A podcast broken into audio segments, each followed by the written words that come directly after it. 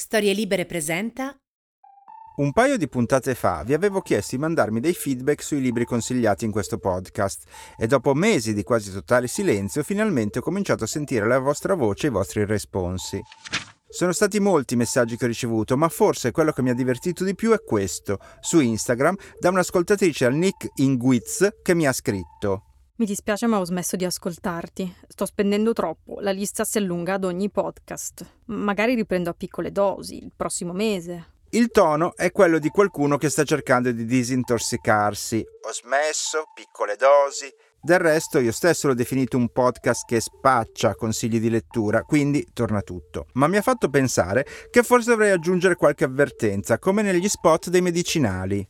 Attenzione, Copertina è un podcast che può avere effetti collaterali anche gravi. Desiderio di acquistare nuovi libri a ogni puntata. Chiara mancanza di tempo per leggerli tutti. Diminuzione dello spazio in casa dove metterli. Io vi ho avvisato. Outmin Rick. E ora, con la coscienza a posto, possiamo cominciare.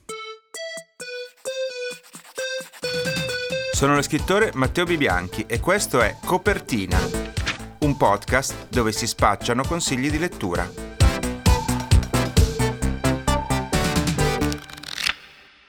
Più di una volta ho capito, preparando questo podcast, di avere fra le mani un episodio tematico senza essermene accorto prima. È il caso di oggi, quando mi sono reso conto che gran parte dei libri di cui stavo per parlarvi, in un modo o nell'altro, ruotano intorno al tema dell'autobiografia. Associazioni mentali spontanee? Casualità? Intuizione inconscia? Chi può dirlo? Restano comunque sempre le mie. Letture in corso. Apriamo questa sezione parlando di un gigante della letteratura, Truman Capote, e per due motivi. Il primo è perché Garzanti ha da poco rimandato in libreria il suo ultimo romanzo, postumo e incompiuto, Preghiere esaudite, in una nuova edizione con la prefazione del premio Strega Nicola La Gioia, che di Capote è un grande estimatore. Il secondo è perché di recente è anche uscito in edizione tascabile, per le edizioni Beat, il romanzo I cigni della quinta strada, della scrittrice americana Melanie Benjamin, ispirato ai suoi ultimi tragici anni di vita, quelli appunto in cui cominciò a scrivere senza mai riuscire a terminare il libro che nelle sue intenzioni doveva essere il suo capolavoro. Nella storia della letteratura credo che esistano poche vicende strazianti come quella che ha vissuto Truman Capote alla fine della sua carriera. Giunto a New York, giovane squattrinato negli anni 40, trova lavoro come fattorino nella rivista letteraria New Yorker e comincia a far leggere in giro i suoi primi racconti, finché giunge alla pubblicazione di Altre voci, altre stanze, il suo primo romanzo di forte stampo autobiografico che diventa subito un successo. Ma è il successivo Colazione da Tiffany che ispirerà anche l'omonimo film che rende Capote una vera e propria star. Da quel momento lo scrittore entra a far parte del mondo scintillante del jet set, diventando il beniamino soprattutto di una serie di signore dell'alta società, mogli dei più grandi e ricchi industriali dell'epoca, come Gloria Vanderbilt o la nostra Marella Agnelli. Le definisce i suoi cigni, perché sono tutte alte, magre, elegantissime e con il collo lungo e aggraziato. Loro sono deliziate della sua compagnia perché è un oratore brillante, divertente e coltissimo. Lo portano con sé alle feste, in vacanza sui loro yacht, nelle loro lussuose ville in America e in Europa. I loro mariti lo trovano un po' eccessivo e troppo effeminato, ma per questo anche innocuo e ottimo per lasciare occupate le mogli mentre loro si divertono con le proprie amanti. Una situazione ideale che va avanti per molti anni, ma si sgretola all'improvviso quando la rivista Esquire pubblica i primi due capitoli di Preghiere esaudite. In uno di questi Capoti compie l'impensabile, ossia svela i segreti e gli scandali che le amiche gli hanno raccontato nel corso del tempo. Chi ha tradito chi, chi ha ingannato chi e persino chi è riuscita a far fuori il marito e a farla franca. Lui modifica appena i nomi dei protagonisti, ma per tutti è fin troppo semplice individuare chi siano. Le conseguenze sono fatali. La donna accusata dell'omicidio del marito si suicida. Le sue amiche storiche, i suoi adorati cigni, smettono tutte di vederlo e persino di salutarlo se lo incontrano in giro. Da beniamino del bel mondo, Truman Capote diventa un paria, restando distrutto al punto da non riuscire a terminare il libro e di autodistruggersi abusando di alcol e droga. Pare che la sua giustificazione fosse molto semplice. Diceva: Ma insomma, sono uno scrittore, era inevitabile che avrei scritto delle cose che mi avevano raccontato. Certamente le sue amiche non la pensavano così. La scrittrice Melanie Benjamin ha studiato a lungo la vicenda e ha scelto di raccontarla in forma di fiction, in un romanzo che prende a piene mani dal reale. I Cigni della Quinta Strada racconta questa storia tragica in modo davvero appassionante e sarà inevitabile, dopo averla letta, avere il desiderio di recuperare anche quel preghiere esaudite che di un tale tsunami emotivo e sociale era stato la causa. Ecco perché ho citato entrambi i libri. Proseguiamo. Sapete cosa si intende per bolla in ambito social, no? È il circolo di amici virtuali che ci circonda, quelli che ci seguono e che noi seguiamo su Facebook, Twitter, Instagram e così via. Ognuno ha la propria bolla, che in qualche modo si è scelto e si è costruito. Della mia fanno parte tra gli altri anche molti esponenti del mondo editoriale, scrittori, redattori, traduttori. Ecco, se c'è un libro che in queste settimane apparentemente tutti nella mia bolla hanno letto o stanno leggendo, è Bianco di Bret Easton Ellis, con reazioni che vanno dall'adorazione al disprezzo, comprese tutte le sfumature possibili nel mezzo. Cerchiamo di analizzare i fatti. Di cosa si tratta? Uscito negli Stati Uniti in primavera, tradotto in Italia da Giuseppe Culicchi e pubblicato a ottobre da Inaudi, Bianco è il primo libro a carattere personale firmato all'autore di bestseller come Glamurama e Meno di Zero non può essere definito un'autobiografia vera e propria, anche se Ellis racconta molti aspetti della sua vita, dall'adolescenza a oggi, ma alternandoli a lunghe dissertazioni sui temi della censura, del sesso, dell'eccesso di politicamente corretto nei dibattiti culturali contemporanei e delle disastrose conseguenze psicologiche e morali che la pervasività dei social network ha comportato. Una raccolta di saggi brillanti e spesso provocatori, nei quali l'autore racconta per esempio del debutto folgorante al suo primo romanzo, della vita notturna della New York degli anni Ottanta, degli attori e dei registi celebri che ha conosciuto e frequentato, dei film, a volte disastrosi, tratti dai suoi libri e del suo essere al contempo protagonista e osservatore distaccato di tutto questo. Un atteggiamento che poi lo porterà a creare il personaggio del serial killer Patrick Bateman nel suo più grande successo American Psycho.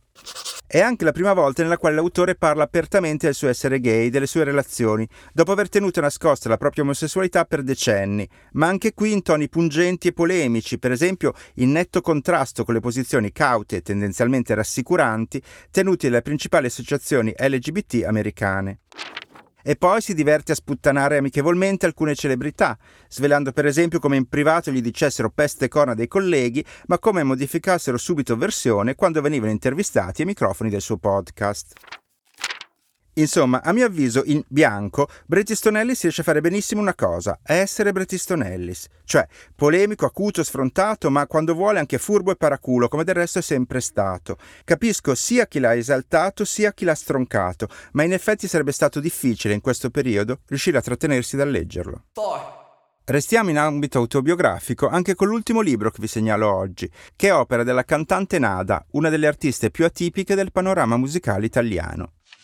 Interpreti di alcuni grandissimi successi come Ma che freddo fa, Ti stringerò e Amore disperato, è una che ha sempre avuto un rapporto tormentato col mondo della discografia, scegliendo sempre di privilegiare la propria ricerca artistica piuttosto che seguire il percorso comodo e prevedibile che le sue hit le avrebbero permesso. Firmato col nome completo Nada Malanima e pubblicato dalla casa editrice Atlantide, il libro si chiama Materiale domestico perché è nato, come spiega lei stessa, un giorno in cui mettendo a posto case si è trovata fra le mani un archivio completo di nastri e cassette, dove aveva inciso i vari provini, e riascoltando alcuni di questi le è venuto il desiderio di raccontarne la storia. Il sottotitolo del volume Un'autobiografia 2019-1969 è in parte fuorviante. Non aspettatevi il classico resoconto dell'infanzia della cantante, la storia dei suoi amori e della sua vita privata. Sono aspetti del tutto marginali in questo testo, che è piuttosto una cronaca di tutti i dischi che ha fatto e di come sono nati. Mi verrebbe quasi da definirlo un'autobiografia discografica, che forse è un genere ancora inesistente a cui ha dato vita lei stessa con questo libro. Nada racconta di come spesso abbia inseguito progetti musicali sperimentali che non erano chiari nemmeno lei stessa e che si andavano a delineare solo in fase di registrazione, e di come poi dovesse vagare da una casa discografica all'altra nella speranza di incontrare un dirigente in grado di comprendere e accogliere i suoi lavori.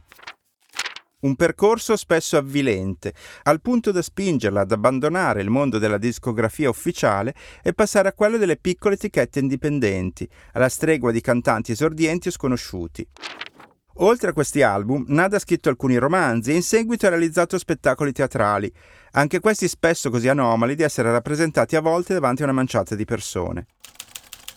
Queste pagine sono quindi il ritratto di un artista fuori dagli schemi in generale, ma sicuramente molto fuori dagli schemi della discografia italiana. Anche il libro ha modo suo sbilenco, perché qua e là si dilunga in particolari tecnici forse inutili, e poi accenna solo di sfuggita a eventi fondamentali, come la nascita della figlia. Comunque, leggendo, si resta ammirati per il suo coraggio, che a volte sfiora l'incoscienza e l'arroganza, ma non si può fare a meno di invidiare la sua totale libertà artistica. La scelta di una donna che invece del successo dei soldi, con una carriera già ampiamente avviata, ha voluto seguire l'istinto e creando solo la musica e l'arte che si sentiva di voler creare, passando dai milioni di spettatori dei festival di Sanremo ai pochi avventori dei club di provincia e senza alcun pentimento, che diciamolo, non è da tutti. E a proposito di libertà, coraggio e incoscienza, è venuto il momento di parlare di librai. In diversi mi avete chiesto come seleziono gli ospiti di questa rubrica. La risposta è articolata. All'inizio erano librai che avevo conosciuto personalmente in qualità di scrittore andando a presentare i miei libri in giro per l'Italia. Poi sono stati loro stessi a suggerirmi altri colleghi e infine sono stati alcuni clienti a scrivermi per parlarmi dei loro librai di fiducia. L'estate scorsa ho ricevuto una mail che diceva Volevo segnalarti una libraia deliziosa, si chiama Giada Filannino e ha la sua libreria Ambarabaci Cicocò a Corato, in provincia di Bari. Lei non vende solo libri, racconta le vite e gli amori degli scrittori in veri e propri spettacoli teatrali in libreria. Poi fa laboratori, incontri sul bon a tavola, un vulcano, ma soprattutto è una delle lettrici più fini che conosca, se può esserti utile. Nella stessa settimana il sito di Storie Libere riceve una mail che dice Ciao, sono Giada e la mia libreria si chiama Ambarabacci Cicocò. Grazie per la bellezza che spargete a piene mani con le vostre storie libere, rendendo le giornate più ritmate e vitali. Come posso fare per offrire il mio contributo di libraia al podcast di copertina con qualche consiglio libresco? Grazie, grazie, grazie. Quindi contatto Giada. Le dico che qualcuno mi aveva già segnalato il suo nome solo due giorni prima, ma lei non ne aveva idea e rimane sbalordita dalla coincidenza come me. E visto che i segni del destino non vanno ignorati, oggi Giada è qui in carne ed ossa da Corato, Bari. Fidati di chi ne sa. Grazie Giada, benvenuta e grazie soprattutto dell'Odissea che ti ha portato fino a qua, a Milano. Grazie Matteo, grazie, grazie a te. Vuoi raccontare cosa ti è successo? Mi è successo che per arrivare a Milano ci ho messo 13 ore perché il mio aereo ci ha messo appunto 13 ore per una serie di fulmini che hanno colpito l'aeromobile, quindi sono stata dirottata a Brindisi e poi da Brindisi è cominciata questa attesa estenuante e poi l'arrivo a Milano alle 8 di sera. Quindi... Come vedete per arrivare a copertina si devono fare degli sforzi indicibili. Assolutamente indicibili. sì. Senti, superato questo, questo shock iniziale, cominciamo dall'inizio. Perché si chiama Ambar Bacicicocò? La domanda è una libreria per bambini il allora, nome lo suggerirebbe almeno. esatto, allora libreria Barabacci Cicocò in realtà è proprio una libreria per bambini, ha una specializzazione in letteratura per ragazzi, ma da quasi 16 anni ha anche una costola dedicata alla letteratura proprio per un pubblico un po' più adulto. È stato un esperimento perché l'idea era quella di dedicare la libreria ai bambini, ai ragazzi. Però poi mi sono detta, perché non offrire un servizio anche ai genitori che accompagnano i bambini? Se non va bene, lo eliminiamo in breve tempo. E invece quella piccola costola è diventato un settore importante, un settore sicuramente di nicchia, eh, scelto, che però in 16 anni mi ha garantito un bellissimo pubblico che non ha mai smesso di seguirmi, nonostante magari i figli poi siano cresciuti e siano diventati grandi. Quindi non è, diciamo, disorientante questa cosa del nome? Non l'ho creduto. Ambarabacci Cicocò perché era una filastrocca che il mio papà da piccola mi ha musicato con la chitarra.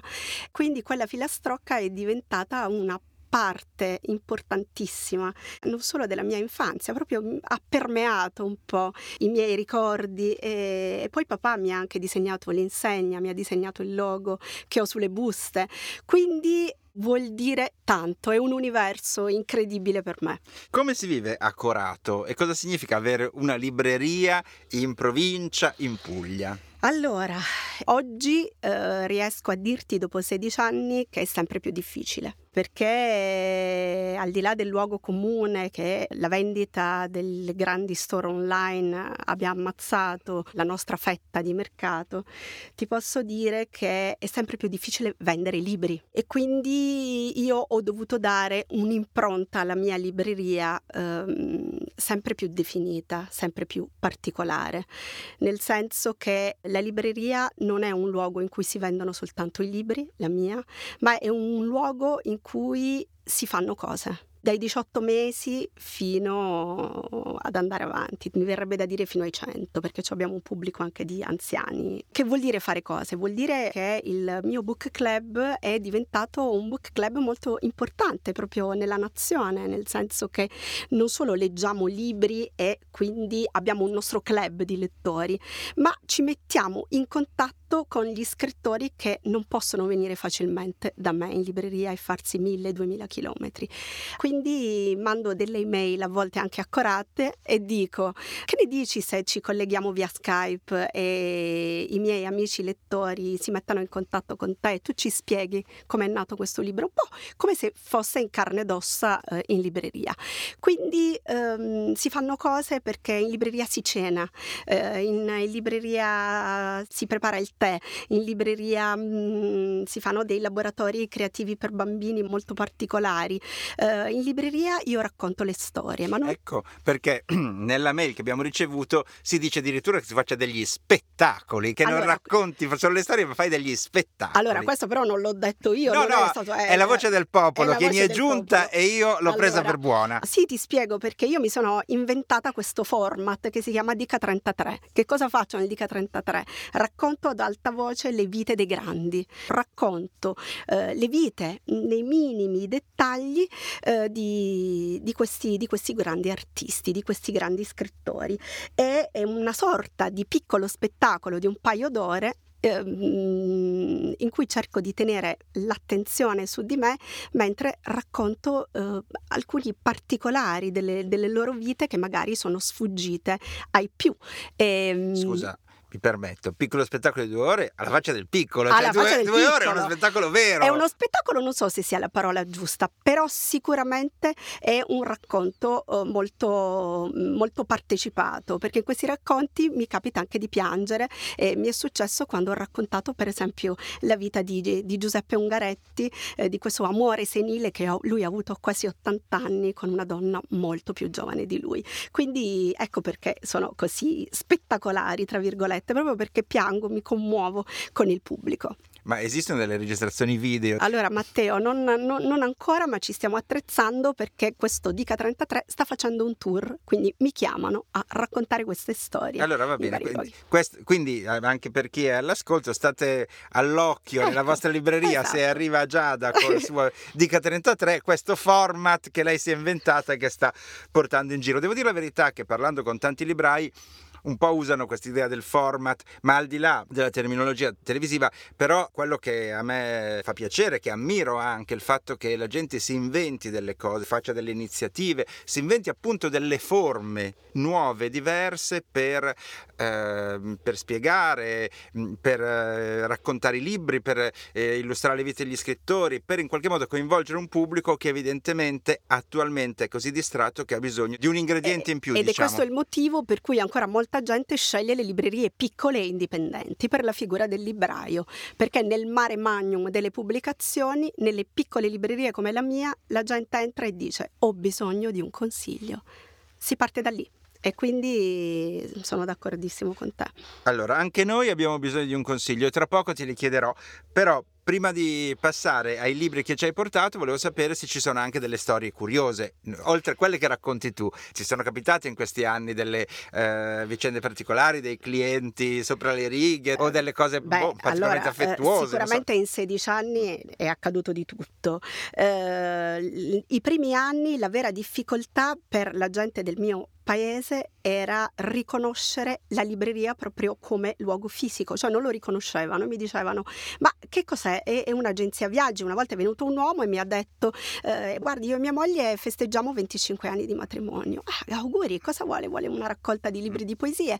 Dice no, volevo organizzare e farle il regalo di una crociera. Dico, eh, ma guardi, eh, ma questa è una libreria. Mi scusi, avevo visto tanti cataloghi. Allora, capisci Matteo, all'inizio io piangevo, non avevo la forza di affrontare. Oggi ci rido su, oppure è capitato eh, che un insegnante a, all'inizio, poverina, eh, mi, ha, mi, ha, chiesto di organizzare un incontro con Gianni Rodari, peccato che però fosse morto molti decenni prima. E invece tra le cose più belle che mi sono state dette, ce n'è una di un amico di un paese vicino che è venuto per anni con grande costanza, ora si è trasferito in un'altra città e mi ha detto saresti capace di vendere la Bibbia ad un ateo. Beh, questa è la cosa più bella che mi sia stata detta. Allora, vendiamo questa Bibbia a questi ecco, atei all'ascolto vediamo. con i libri che ci, ci, vuoi proporre. Allora, Radwan Nassar, Un bicchiere di rabbia, è un, un libro che ho particolarmente a cuore perché sono eh, legata alla traduttrice che si chiama Mina Di Munno, che ha insegnato lingua e letteratura portoghese all'Università di Genova e che è per caso venuta in libreria perché è di Monopoli in provincia di Bari. Ho amato la sua traduzione e eh, ho mh, mm, apprezzato tantissimo questa storia di uno degli autori eh, brasiliani più famosi. E Raduan Nassar pensa che aveva scritto soltanto un, uh, un'opera, Lavorare stanca, poi ha scritto un bicchiere di rabbia e dopodiché ha deciso di ritirarsi in campagna. Ha detto ho scritto tutto quello che potevo scrivere preferisco non dare delusioni ai miei lettori, quindi mi ritiro in campagna e faccio il contadino. Uh, un bicchiere di rabbia è uh, una, una storia che ha una struttura narrativa molto particolare oltre che stilistica. Una casa isolata nel bel mezzo della, della campagna brasiliana e um, un uomo che torna dal lavoro e trova la sua compagna ad attenderlo. E uh, un gioco di silenzi, uh, di sguardi. Uh, dalle prime pagine si respira un erotismo e una sensualità nonostante non ci sia poi nulla in realtà di erotico, però sai quei silenzi, quegli sguardi che dicono molto. La cosa poi eh, particolare è che eh, c'è l'arrivo, poi c'è il letto, quando loro hanno questo amplesso, il risveglio, la doccia e poi dopo la colazione la sfuriata, che è la parte poi più lunga di questo libro in cui non c'è un punto. Questo libro va letto tutto d'un fiato, mi ero chiesta mentre lo leggevo come richiede la punteggiatura, assente, oppure a piccole dosi assumendo l'onore e la presunzione di fissare arbitrari segni di interpunzione, giusto per respirare. Eh, me lo sono chiesto perché eh, questo è un, un libro in cui un piccolo episodio, ecco la sfuriata, scatena l'incontro-scontro di due punti di vista, che sono soprattutto due punti di vista politici. Lui fascista, lei progressista, lui conservatore, lei donna di sinistra, eh, cominciano ad offendersi e a litigare perché loro a letto sono bravi, ma nella vita quotidiana non sanno assolutamente interfacciarsi l'uno con l'altro. Ottimo, passiamo al secondo libro che ci vuoi consigliare. Guardaroba, Jean Sautier, aprire un libro come si apre un armadio. Meglio, aprire un armadio come si apre un libro.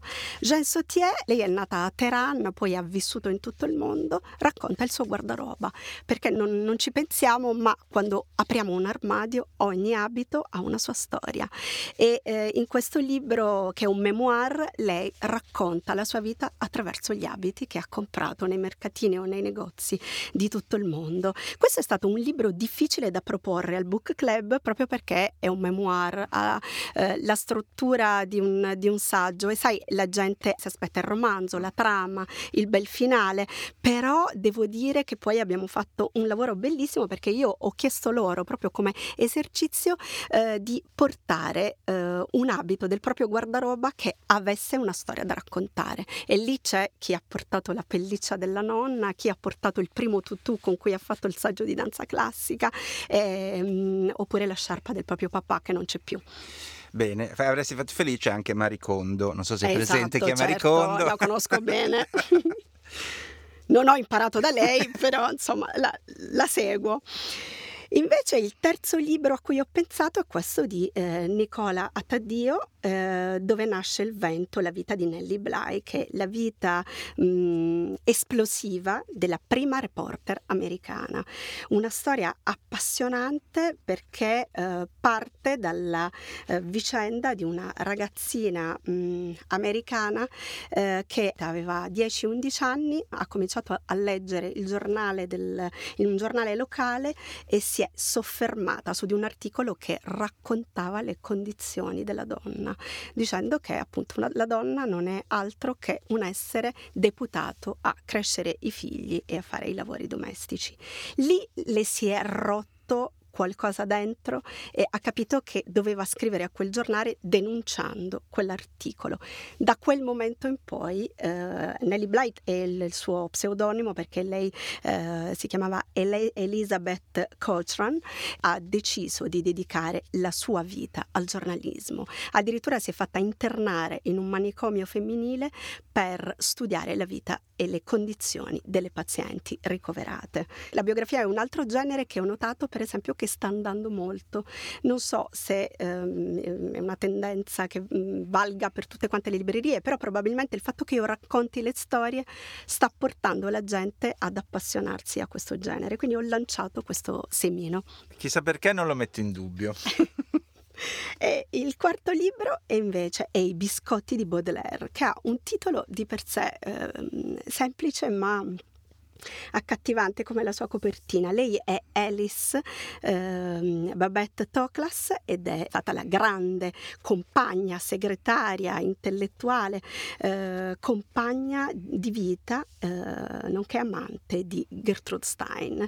E in questo, in questo libro ehm, lei ha raccolto le ricette della sua vita, della loro vita insieme.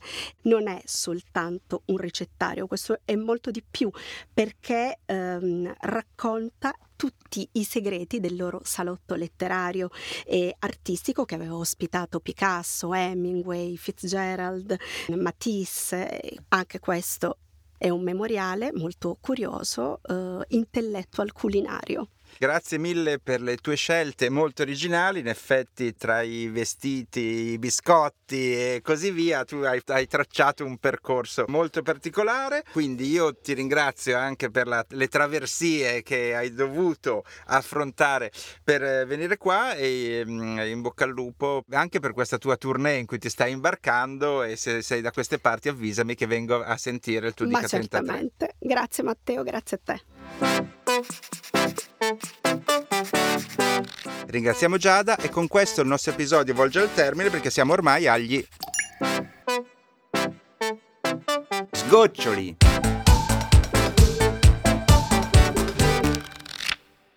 Il consiglio di oggi arriva da Federico Baccomo, autore di bestseller come Studio Illegale, da cui è stato tratto l'omonimo film con Fabio Volo, e La gente che sta bene, da cui è stato tratto il film con Claudio Bisio. Il suo ultimo libro, in forma di dialogo, si intitola Ma tu sei felice, è edito da Solferino e ne abbiamo già parlato in una puntata precedente di questo podcast. Sentiamo quale libro ci consiglia Federico Baccomo in questo messaggio vocale di WhatsApp. Un libro che mi ha colpito particolarmente è Tutto quello che è un uomo di David Salai, edito da Delphi. E si tratta di nove racconti che hanno al centro nove uomini colti nelle diverse età della vita, dall'adolescenza fino alla vecchiaia.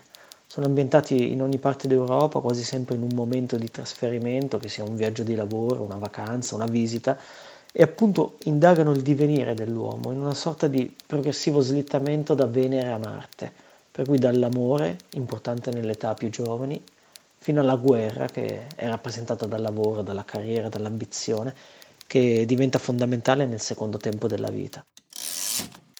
Non succedono grandi eventi in senso oggettivo, ma sono eventi assolutamente grandi per i singoli personaggi, così che diventano grandi anche per noi che leggiamo e li seguiamo in queste piccole vicende. Sono racconti tutti belli, alcuni davvero eccezionali. È la circostanza terribile che ogni uomo leggendo i racconti dell'età che ha già passato, si troverà a dire sono stato anch'io così, c'è stato un momento in cui sono stato davvero così. E leggendo invece quelli dell'età future ci si troverà a dire speriamo davvero che io non diventi mai così, sapendo purtroppo che probabilmente siamo già condannati.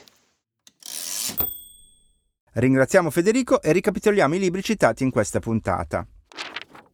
Io vi ho parlato di Preghiere esaudite di Truman Capote, Garzanti.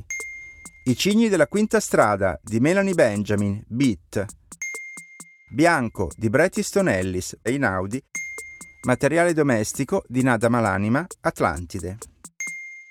Giada Filannino della libreria Ambarabaci Cicocò di Corato, Bari, ci ha consigliato Un bicchiere di rabbia di Radwan Nassar Sur. Guardaroba di Jane Sautier, La nuova frontiera.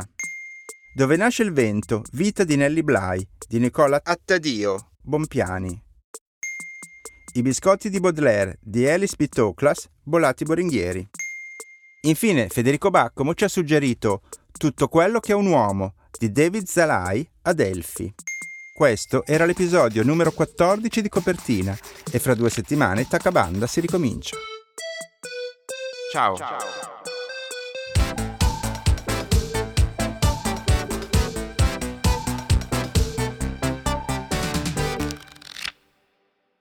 Una produzione storielibere.fm di Gianandrea Cerone e Rossana De Michele.